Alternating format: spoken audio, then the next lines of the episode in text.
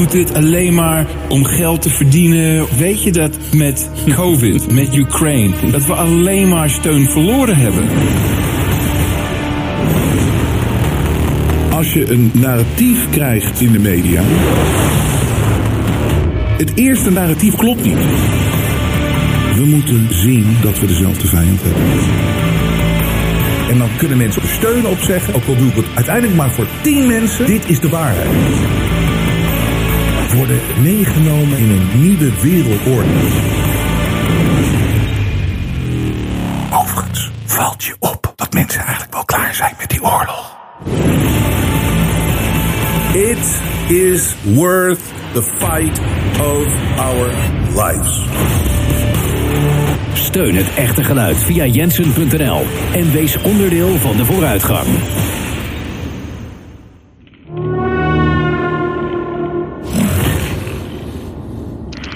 One of the hopeful things that I've discovered is that nearly every war that has started in the past 50 years has been a result of media lies. Media lies. Media lies. Media lies. Russia's full-scale invasion. It was unprovoked. Chemical weapons attack in Syria, orchestrated by their own government. The media could have stopped it. Osama bin Laden. If they'd searched deep enough, they hadn't reprinted government propaganda. He develops weapons of mass destruction. To take all necessary measures in Southeast Asia. So if we have a good media environment, then we'll also have a peaceful environment.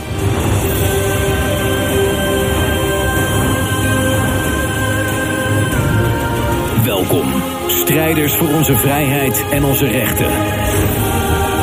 Dit is de Jensen Show. Robert Jensen.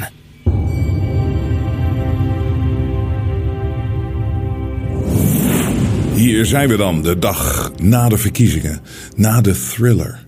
En wat was het een nagelbijter, hè? Maar zoals je waarschijnlijk al ziet, ik zit hier als een ander mens.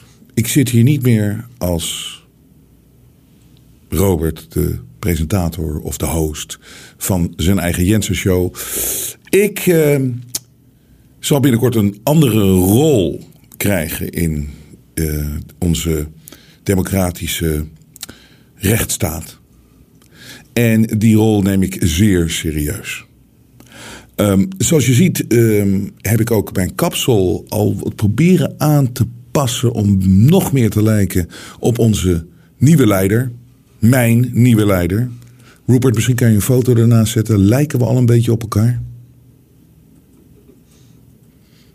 Nou, ik voel mij vereerd en ik ben blij dat dit moment gekomen is. Want en niet veel van jullie wisten dit, maar alhoewel, ik denk wel een hele hoop mensen wisten, maar ze zijn het alweer vergeten. Ik heb een paar jaar geleden een deal gemaakt met onze nieuwe leider Geert Wilders. De redder van het Vrije Westen, de redder van Nederland. Ik heb een deal gemaakt dat ik een grote belangrijke rol zal vervullen en spelen in zijn nieuwe kabinet. Dus in Wilders 1 heeft onze leider heeft ons gevraagd en mij gevraagd om mezelf als het ware en mijn eigen ambities weg te cijferen voor een groter doel. En ik ben natuurlijk iemand die dat meteen omarmt en meteen mijn positie van wat ik hier bereikt heb met jullie, de fantastische situatie hier in de Jensen Show, dat ik gewoon lekker onafhankelijk kan opereren, dat we hier gewoon de waarheid kunnen onderzoeken. Nee, ik zal dit moeten opgeven hoogstwaarschijnlijk, omdat ik Geert iets beloofd heb. En Geert heeft mij iets gevraagd. En het ding is, kijk, wat het is. We hebben natuurlijk zoveel van die valse beloftes gezien. Zoveel van die politici die maar dingen beloven tijdens verkiezingen of jarenlang campagne voeren of actie voeren over dingen. En dan op het moment dat ze gekozen worden en dat ze de grootste worden of zo, en dan komen ze aan de macht. En dan zie je daar in de praktijk eigenlijk niks van terug. Maar ik kan me niet indenken dat onze leider Geert zo is. Ik kan me dat gewoon niet indenken. Ondanks het feit dat ik hem heb horen roepen om hardere lockdowns tijdens de beginfase van Kiona. Ondanks dat ik hem met een spuit in zijn arm heb gezien. En het fake vaccin heb zien promoten. En ondanks al dat geloof ik niet dat hij van zijn woord afstapt. Ik vertrouw hem.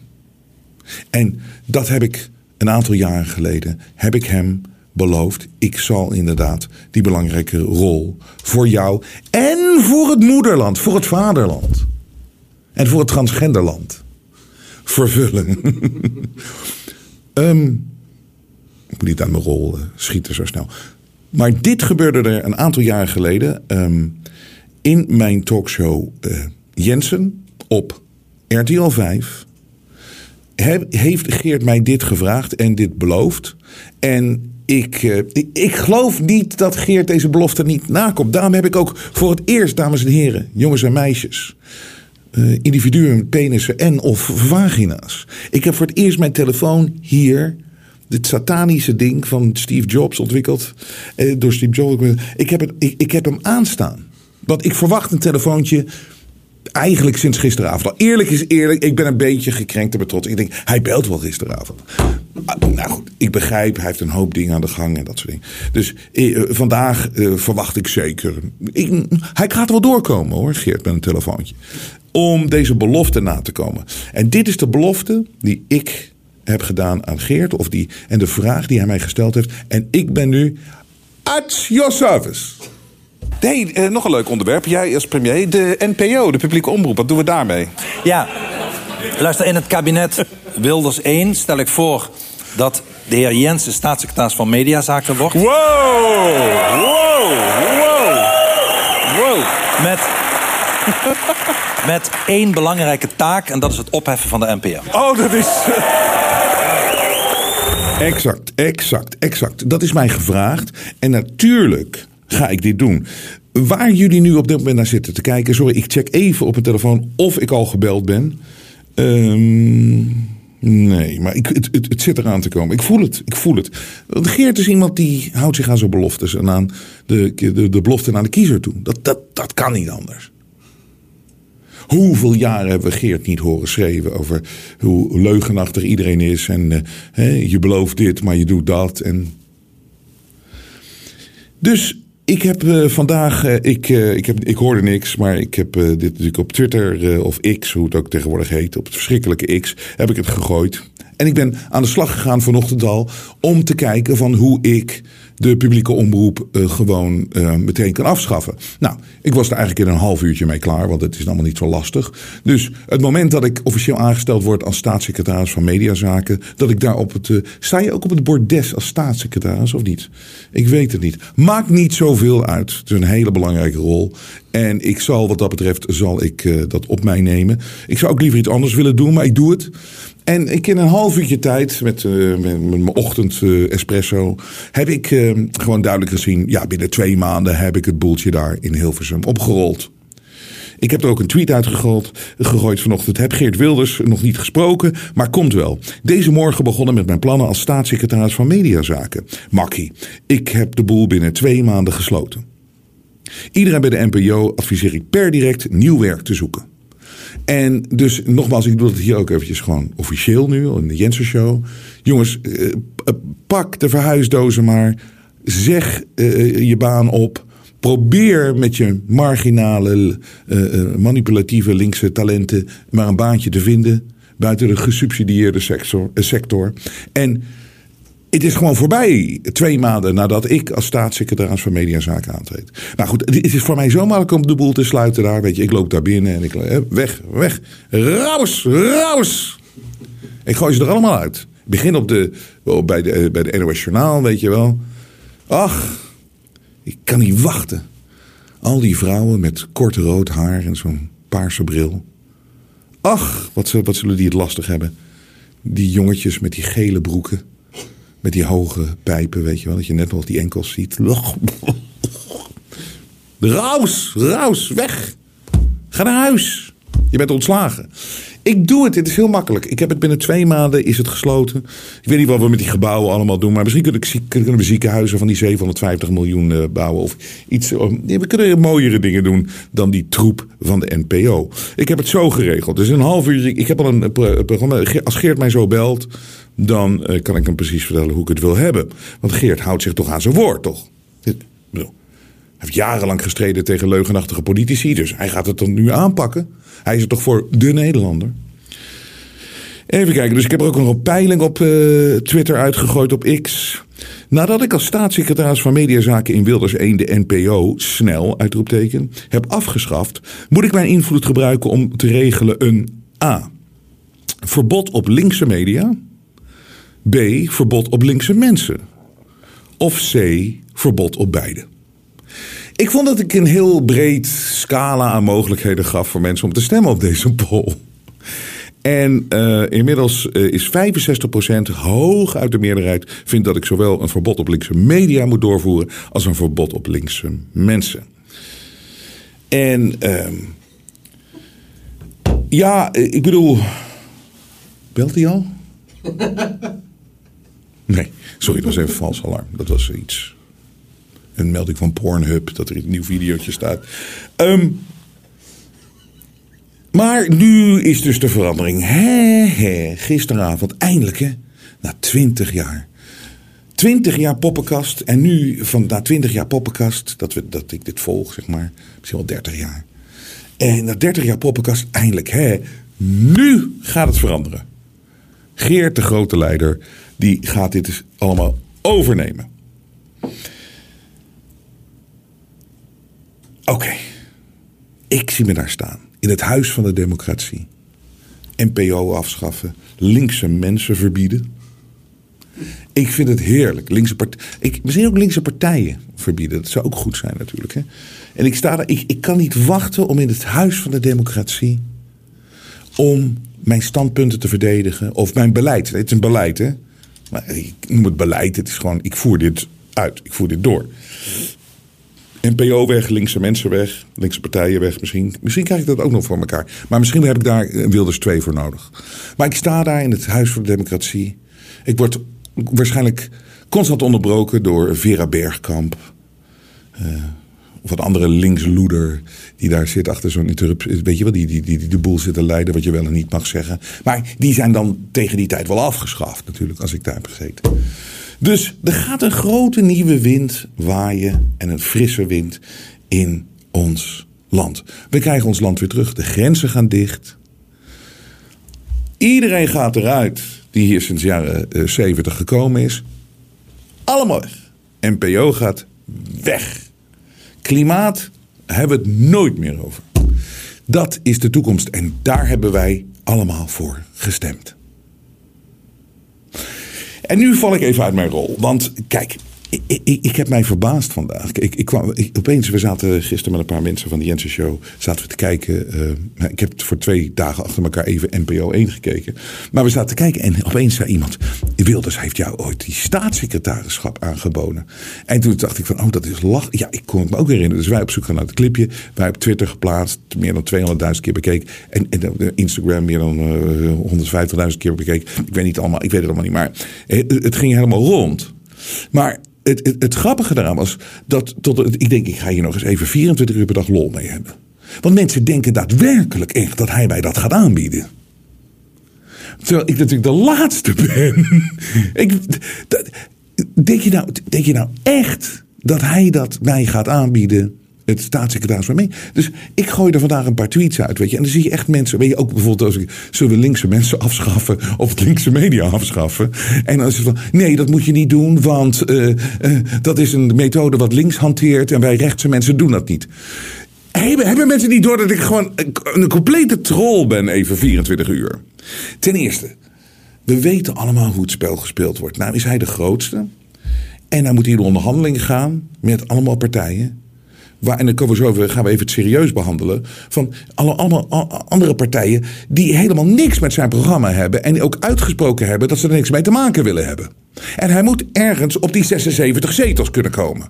Nou, hij heeft er, 37 was het? 37, ja. Hè? Hij heeft er 37.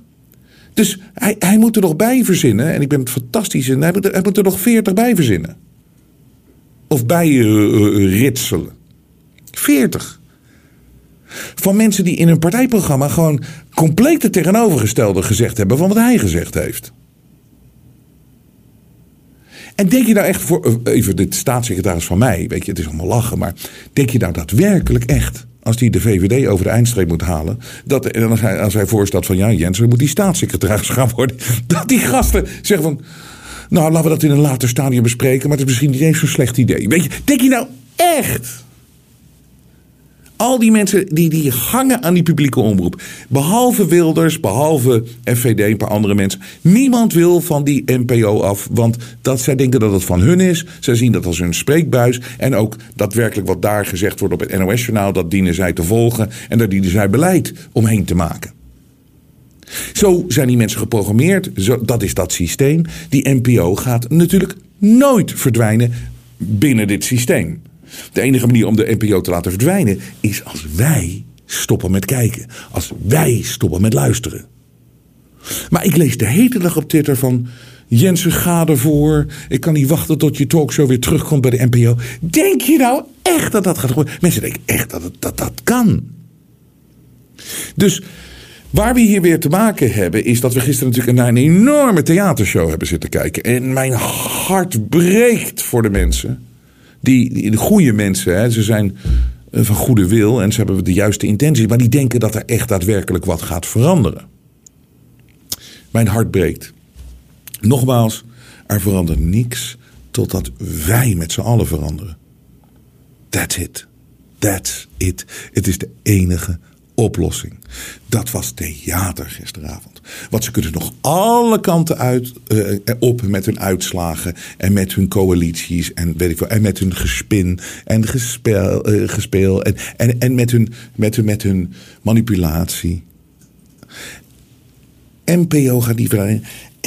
Maar er is één heel leuk ding aan wat gisteravond gebeurde. Nou, een paar leuke dingen. Hier komt hij. De eerste is dat het natuurlijk echt wel grappig is dat Wilders de grootste geworden is. Omdat, ik gooi even een positief, wat echt wel een positief ding is. Ik ken hem al zo lang, of weet je, ik heb hem zo vaak in mijn show gehad. En ik heb het al eens eerder over hem gehad. Slechte kant en goede kant. En dat soort dingen. Maar het enige, hij heeft echt een goed gevoel voor humor. Hij heeft natuurlijk echt gestreden voor dat hij kon doen wat hij deed en wat hij doet. Maar voornamelijk voor wat hij deed. Want wat hij nu gaat doen, dat weten we niet. Maar wat hij deed. En ook vrijheid van meningsuiting. Het is een goede gast om gehad te hebben in Nederland. En ook al, je kan het niet met hem eens zijn. En ik was ook over sommige punten gewoon echt niet met hem eens. Daar heb ik ook echt vaak met hem over gehad. Tuurlijk hebben we een groot immigratieprobleem. Als in het beleid van immigratiebeleid is zo belachelijk, corrupt en ook duivels overigens, met een intentie om dingen te veranderen in de wereld. Dat is het probleem. Het is niet zozeer die mensen die hier komen. En zelfs, ja, weet je, de ergste mensen die hier komen.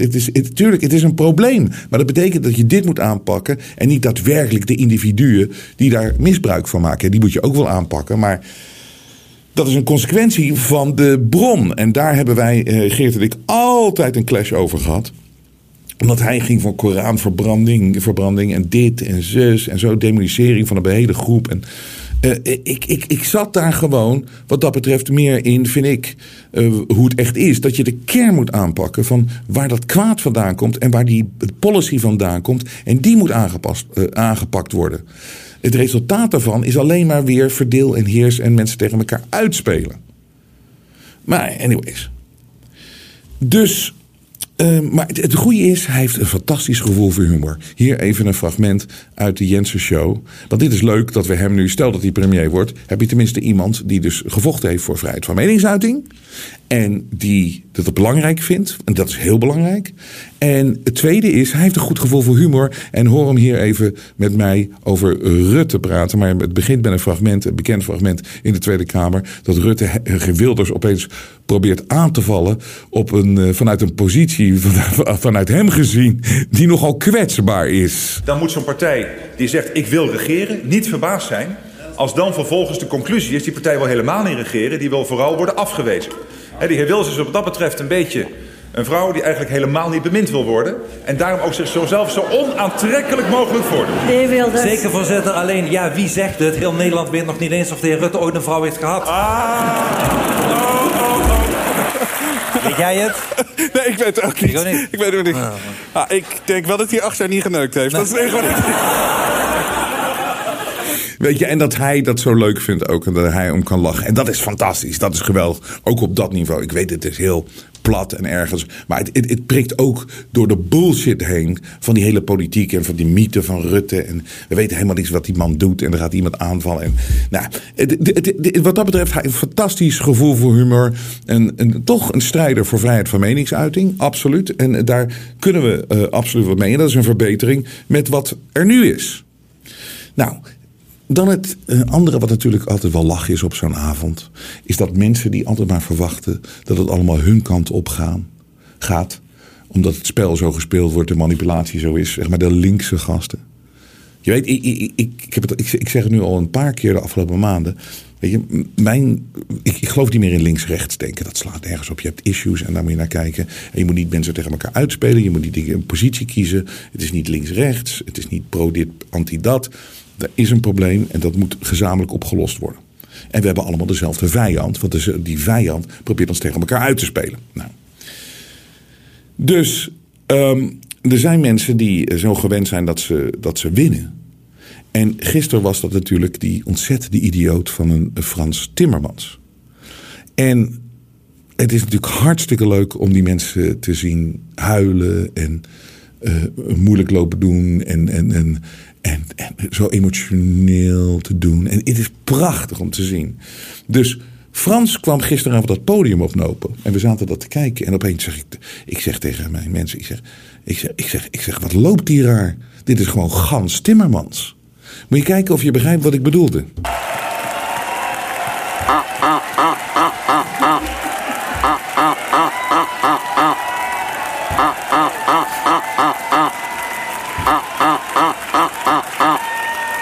Ach, daar is er de leider, de leugenaar.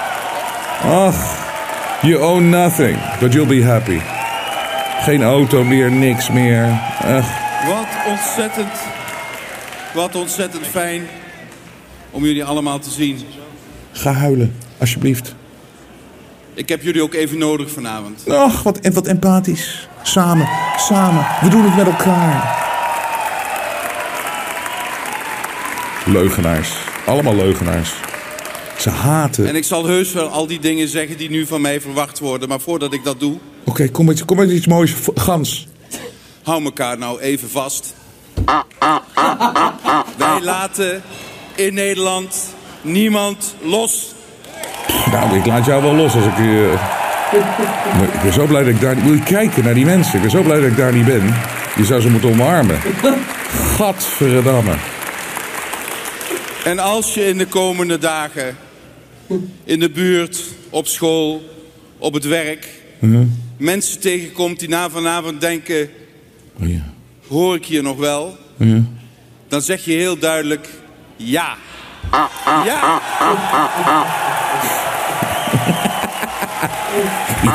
Ja.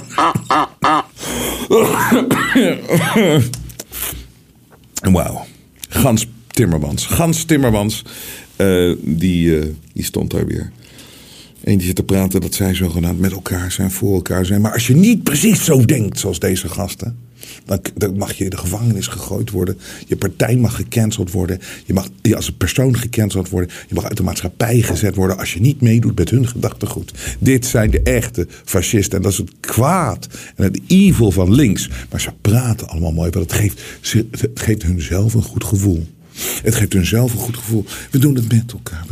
Nooit denken, als er maar een goed gevoel is. Hè. Nooit denken van de consequenties van die acties. Nooit denken of er een kwade hand achter zit. Nee. Het moet goed voelen. We zijn met elkaar. Hou elkaar even vast. En nu is het kwaad in Geert Wilders is toegetreden. Het is een en al theater en show. Maar deze linkse mensen zijn zo dom. En nou brengt ons dat tot het punt van dat het natuurlijk een uitslag is wat... Geert Wilders is nu veruit de grootste. Geert Wilders hebben we natuurlijk meer dan 2000 langzittend Kamerlid ongeveer. We hebben hem zo lang horen praten, actie, campagne horen voeren. Hij heeft een aantal punten. Nou is hij dus de grootste geworden. En hier is de hamvraag. Gaat er wat veranderen? Gaat er wat veranderen in dit systeem? Want er moet een coalitie gevormd worden. Ik neem je even terug naar mijn talkshow op RTL. En ik had iets verzonnen. Ik geef mezelf die credits, want ik had het zelf verzonnen. Ik zeg, weet je wat we gaan doen met onze politieke gasten? Wat ik later heb doorgevoerd naar ook non-politieke gasten. Ik zeg, we maken mensen even minister-president voor de komende 10 minuten. En we maken even een mooie, dat heet een bumper in de tv-wereld. Met zeg maar zo'n graphic, zo'n ding, zo'n instart. Ja, ik weet niet hoe ik het moet omschrijven, maar met zo'n muziekje eronder met minister-president. En dan zetten we daaronder de naam van de gast. En wat mij opviel toen ik daarmee begon, is dat je ziet mensen dan op echt, oké, je bent nu even 10 minuten minister-president en ik gooi even wat dingen op je af. Wat ga je veranderen als je minister-president bent? Dus wat ik zag, voornamelijk aan politici, maar ook later met normale mensen. De politici, die gingen opeens rechtop zitten. Oh, dit is leuk. En ze gingen zo zitten. Ik zag psychologisch wat het dus doet. Hè? Want uiteindelijk is dat de droom van iedereen die in de politiek zit. Omdat ze denken dat als zij op die positie komen, als zij de grootste worden, dat zij kunnen doen wat zij willen doen. En wat zij goed vinden om te doen. Dus en wat we ook deden toen, dan zetten we zeg maar onder de camera een televisie met daarin het live beeld, met daaronder, weet je, in titel in beeld, Geert Wilders, minister-president van Nederland. En je zag het bij iedereen, maar echt iedereen hoor, wie hadden we allemaal, Marijnissen van de SP tot Baudet. Iedereen ging echt zo zitten en ze vonden het prachtig. En dus, maar wat ik toen deed is dan, oké, dit zijn de topics. Jij bent minister-president, wat ga je doen? Laten we even terugluisteren naar wat Geert Wilders toen zei over wat hij zou doen als hij minister-president zou zijn met betrekking tot immigratie. Geert, ik doe soms met mijn gasten dan maak ik je even minister-president. Kijk, van wat gebeurt er als jij minister-president bent? En dan ga ik doen. Minister-president Geert Wilders, dames en heren.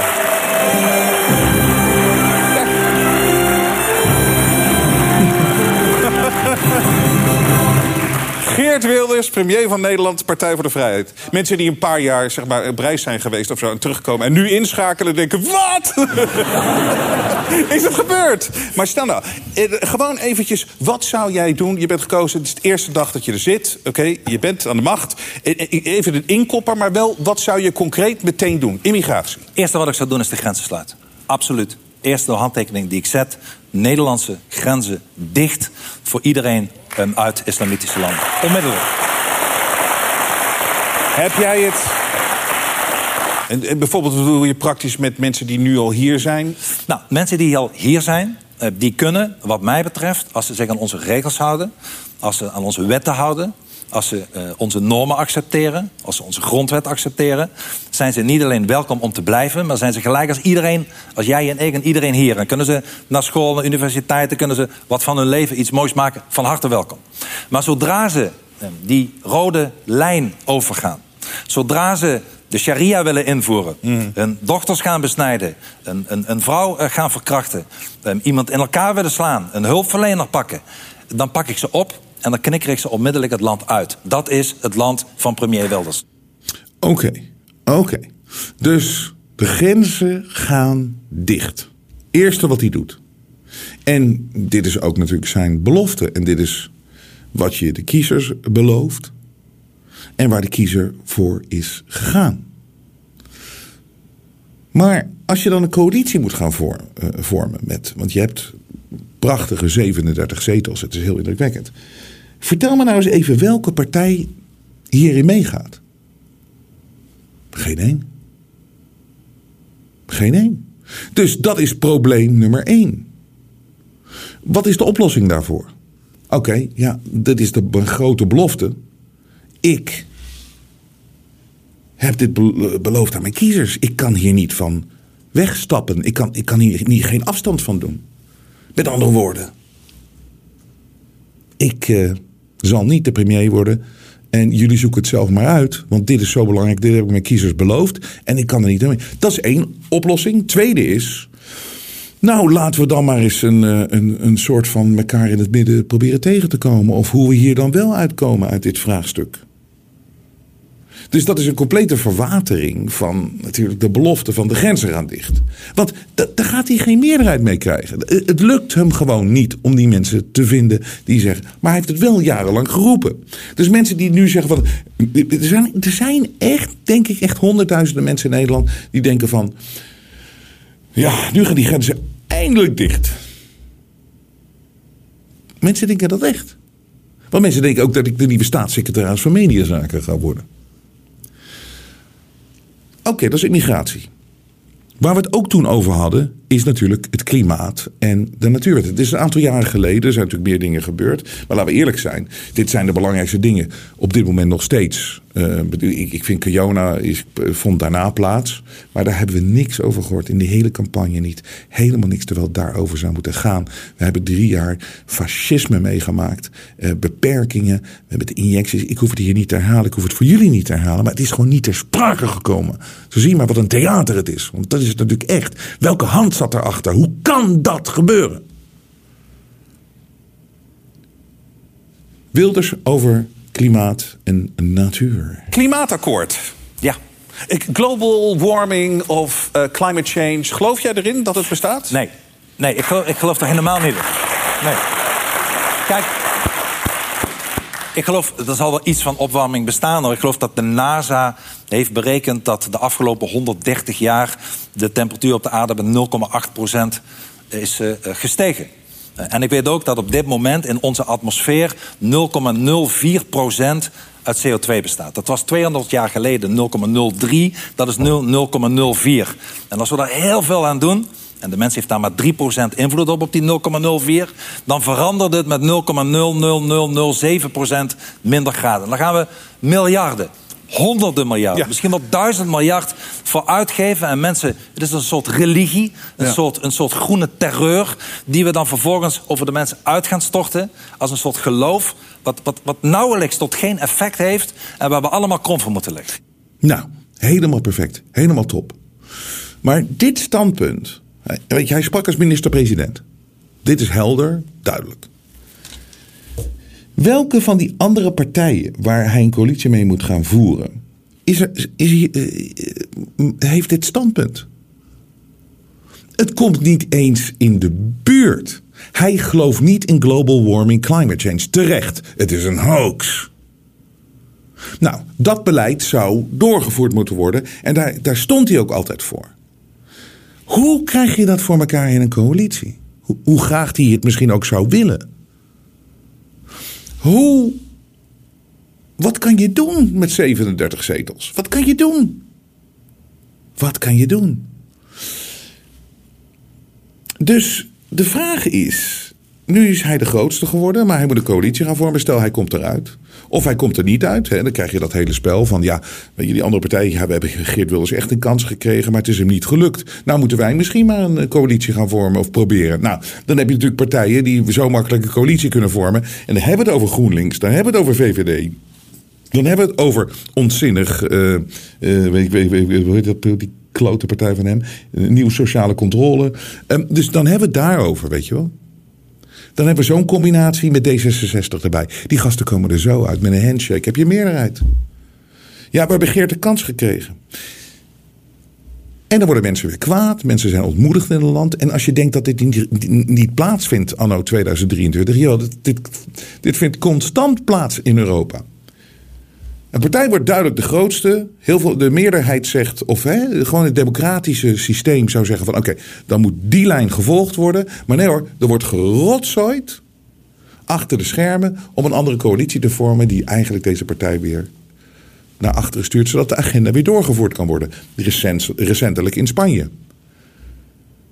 De partij van Pedro Sanchez was niet de grootste. Eerst krijgt de rechtse partij, die de grootste werd... krijgt de kans om een coalitie te vormen. Lukt niet. Omdat om een of andere manier... die cijfertjes nooit echt logisch bij elkaar komen. Maar op die linkerkant wel weer. Dus... Nee, we zijn er niet uitgekomen met de rechtse partij. Die is gefaald in het vormen van coalitie. En wat doet Pedro Sanchez met een hele rare combinatie? Een satanische, duivelse combinatie. En hij zit er weer. Terwijl als verliezer van de verkiezingen. Het is natuurlijk heel goed mogelijk. En ik zie het ook bijna als de enige uitkomst. Dat dit ook gaat gebeuren in Nederland. En waar ik me gisteren ook, dat we er toch nog even één punt van maken, waar ik me zo over heb verbaasd, is dat die Ipsos, wat overigens klinkt als een geslachtsziekte, hè? Weet je, waarom zit je zo te kriebelen aan je kruis? Ja, Ipsos. Maar 1 keer per jaar is Ipsos bepaalt alles in dit land. 1 dag, nou niet per jaar, maar altijd bij zo'n verkiezingsdag. Daarna hoor je niks meer van die gasten. Ipsos. Het rare is, die exitpeiling komt en vanaf dat moment is dat dan ook gewoon de religie en is dat gewoon het narratief en alles volgt daaruit. En je ziet alle politici, die zie je in spanning voor een tv zitten, in zo'n vies zaaltje. En dan komt de uitslag van Ipsos. En de ene jaar staat een of andere heks met een bezem op een tafel. Andere jaar zie je iemand met, ach, hoe kan het, 35 zetels. Maar het is Ipsos die dat bepaalt. En er verandert marginaal niks. En dit is gebaseerd op 50.000 mensen in een aantal gemeentes die gevraagd zijn wat ze gestemd hebben. En het is zo accuraat. Het is een mysterie. Wat een goed bedrijf dat Ipsos. Klinkt als een geslachtsziekte. De geslachtsziekte Ipsos. Anyways. Terug naar het punt van hoe kom je hier uit? Nou, hij heeft hele sterke standpunten. En hij roept ze al zo lang. Even, ik bedoel, ik ben het er niet mee eens. Maar iedereen met islamitische achtergrond, die komt niet meer binnen. Oké, dat zegt hij. Nou ja, goed, dat roept hij al zo lang. En heel veel kiezers zijn daarvoor gegaan. En die verwachten dat nu ook. Want dat verwacht je van als mensen zo'n sterke standpunt hebben. Maar wat kan hij nou waarmaken? Dus zo klonk die nu al. En dit was gisteravond. Nu die de grootste is. En dat betekent dat iedere partij, ook de onze, over zijn schaduw heen zou moeten springen. Dat we met oplossingen zullen moeten komen die inderdaad binnen de kaders van de wet en de grondwet, maar die wel ervoor zorgen dat die hoop van die Nederlander die vandaag voor de agenda van hoop heeft gekozen, die Nederlander, dat die weer op één komt te staan. Oké, dus we gaan water bij de wijn doen. Maar je moet wel het gevoel hebben dat jij weer op één staat. Ja, maar hoe kan dat nou als je altijd dit is natuurlijk beloofd. Dus, dat is de vraag. Gaat er wat veranderen? Er wordt nu al water bij de wijn gedaan. Er is natuurlijk geen enkele mogelijkheid op daadwerkelijk die hele stellige punten van Wilders, dat hij een coalitie kan vormen. Dat kan niet, want het staat nergens. Het is ook weer niet wat die andere partijen beloofd hebben aan hun kiezers. Je kan wel wat mensen vinden. FVD zou kunnen, maar 3 zetels. Prima overigens, 3 zetels. Why not? Zij zijn het enige echte tegengeluid. En met 3 zetels, mooi toch? Kan je stem laten horen. Het maakt toch niet uit of je... Had je de 12 gehad, had je de 15 gehad. Goed gedaan, chapeau. 3 zetels, ga door. Het gaat om het geluid. Breng het naar buiten. Informatie. We zitten in een informatieoorlog. Dus 3 zetels, prima. Jammer dat Wiebren van Haga, maar ja, dan had hij maar moeten blijven bij die FVD of zo. Weet je, iedereen maar met zijn eigen partijen, eigen dingen allemaal. Wat gelul, ego-strijden allemaal. Nou, dat is politiek. Daarom zit ik ook niet in. En overigens, als ze het zouden aanbieden, dat staatssecretarischap, voor nog geen miljard. Ik zweer het je. I love what I do now. Ik vind het mooi dat we dit samen kunnen doen. Steun van jullie. Dank jullie wel. Hou ons in de lucht alsjeblieft. We hebben het nodig. We hebben nog acties. Hè? De €600 actie is niet voor maar heel weinig mensen. Maar sommige mensen hebben het gedaan. Hou ons in de lucht. Dan bel ik je. Of ik bel je in de uitzending. €600 donatie. Naar aanleiding van de 600ste aflevering. Nog steeds 15% korting op de hele kledinglijn. Voor november. En natuurlijk. Iedere donatie helpt ons om door te gaan. Maar wat is er nou daadwerkelijk echt gisteren gebeurd en de afgelopen dagen gebeurd, wat belangrijker is dan deze hele verkiezing, waar mensen nu mee afgeleid zijn? En natuurlijk, we lachen om Gans Timmermans.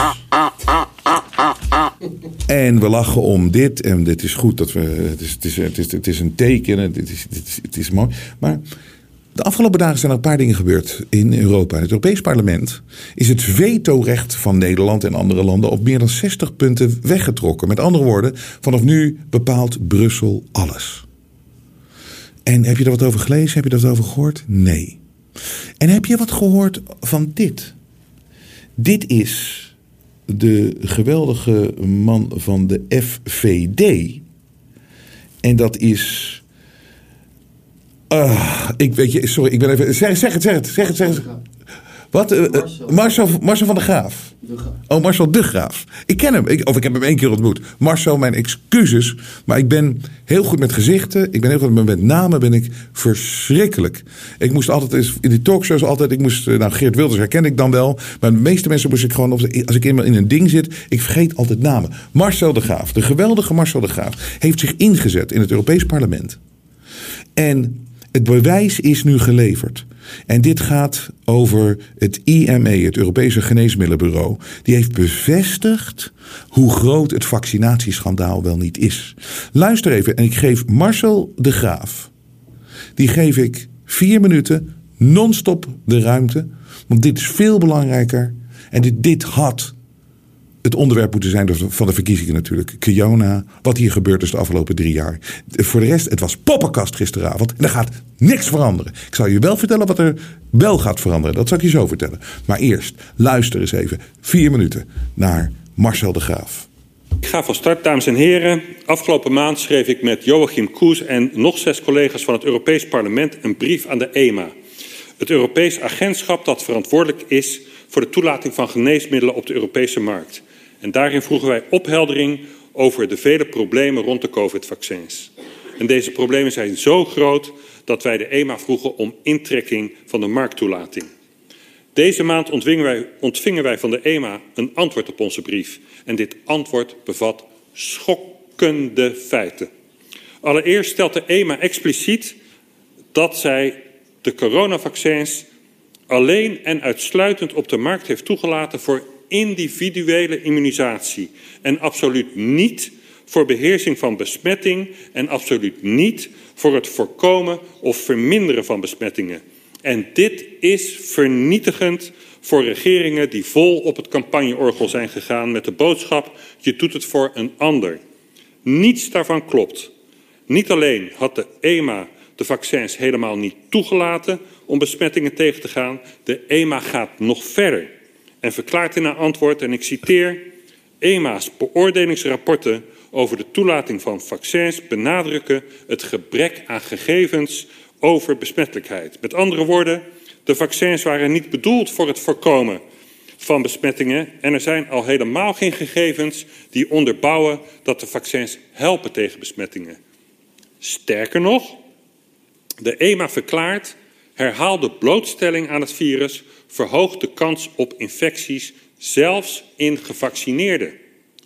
De massale overheidscampagnes om jezelf te laten vaccineren, om je ouders, je buren, de zwakkeren in de maatschappij te beschermen, waren niet alleen ongeautoriseerd, maar ook volkomen onzin en niet gebaseerd op feiten. Maar helaas wordt het nog erger. De EMA zegt: de vaccinaties zijn uitsluitend voor de bescherming van het gevaccineerde individu. En voordat het individu, de patiënt, gevaccineerd wordt, moet, en ik citeer opnieuw de EMA, alle veiligheidsinformatie zorgvuldig worden overwogen alvorens een vaccinatie toe te dienen of aan te bevelen. Je mocht dus alleen in aanmerking komen voor een vaccinatie nadat een arts had vastgesteld dat dit in jouw geval verstandig was. En omdat vrijwel niemand onder de 60 jaar de kans liep op serieuze complicaties door het coronavirus, zou er op een enkele uitzondering na niemand, maar dan ook niemand onder de 60 gevaccineerd behoren te zijn.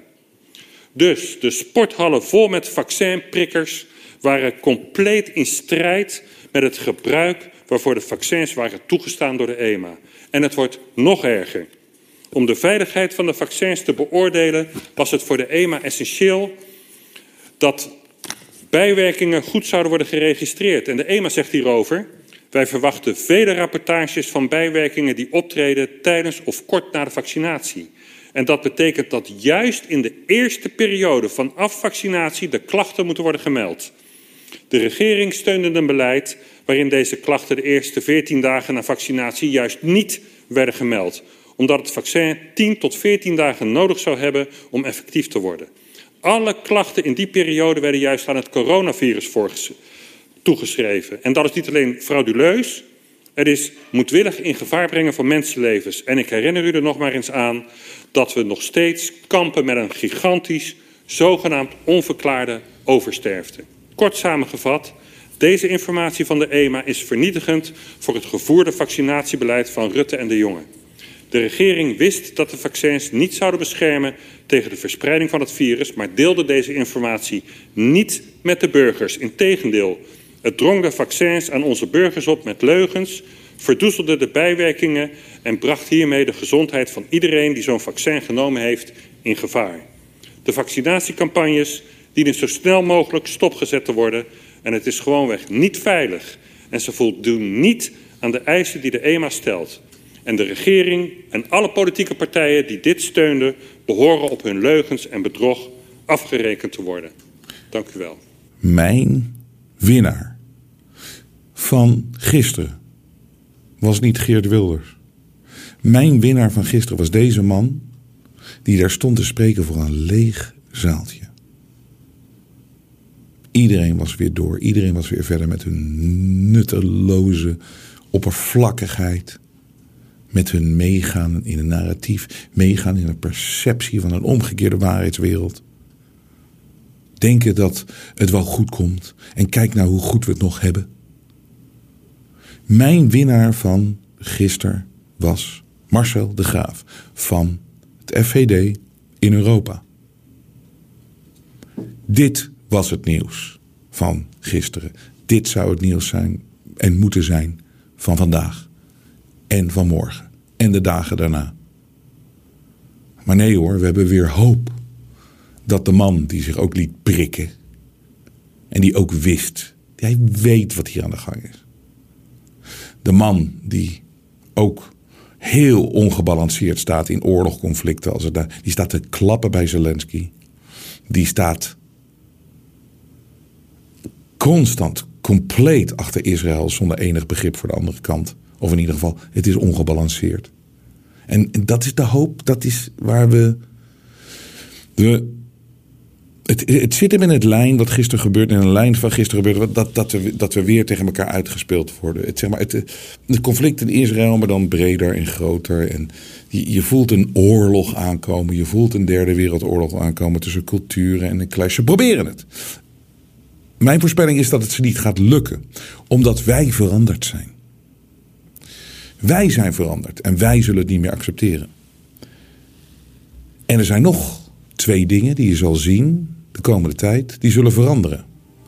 Er verandert niks politiek. Nee, hetzelfde spelletje gaat door. Er verandert helemaal niks de aanleiding van gisteren. Maar twee dingen zal je zien veranderen. 1, de PVV.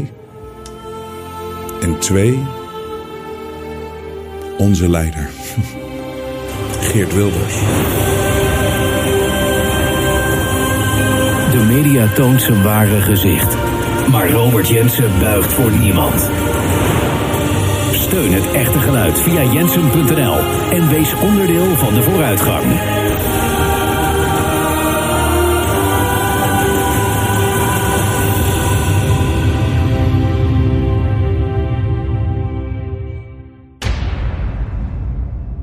Ik zeg ook altijd van ik ga hiermee door tot de dag dat ik sterf of dat de schoen van de militair in mijn nek staat.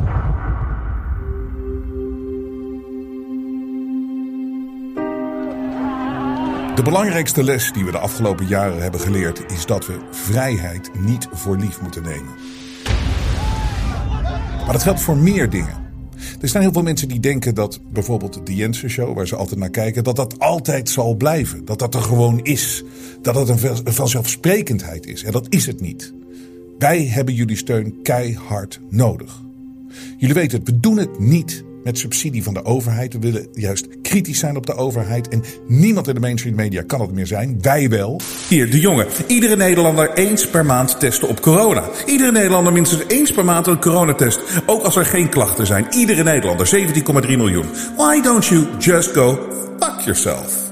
We willen niks te maken hebben met adverteerders, grote bedrijven, want we weten, de kern is dat het kwaad. Moderna is not a real company. It is a shell company for the US military and intelligence agencies. Nogmaals, neem het niet voor lief dat wij hier altijd zijn. Dat is echt niet zo. Het leger, oh jongens, daar zijn ze weer. Jensen.nl in de gaten aan het houden. We kunnen het alleen maar doen dankzij jullie. Als jullie blijven waarderen wat we hier aan het doen zijn, gaan wij door. Wij geloven hier bij de Jensen Show echt dat onze beste tijden nog voor ons liggen. En daar zijn we bereid voor te vechten, maar we nemen niet voor lief hoe hard het gevecht is en hoe moeilijk het is. Ga naar Jensen.nl, steun ons en red het vrije woord.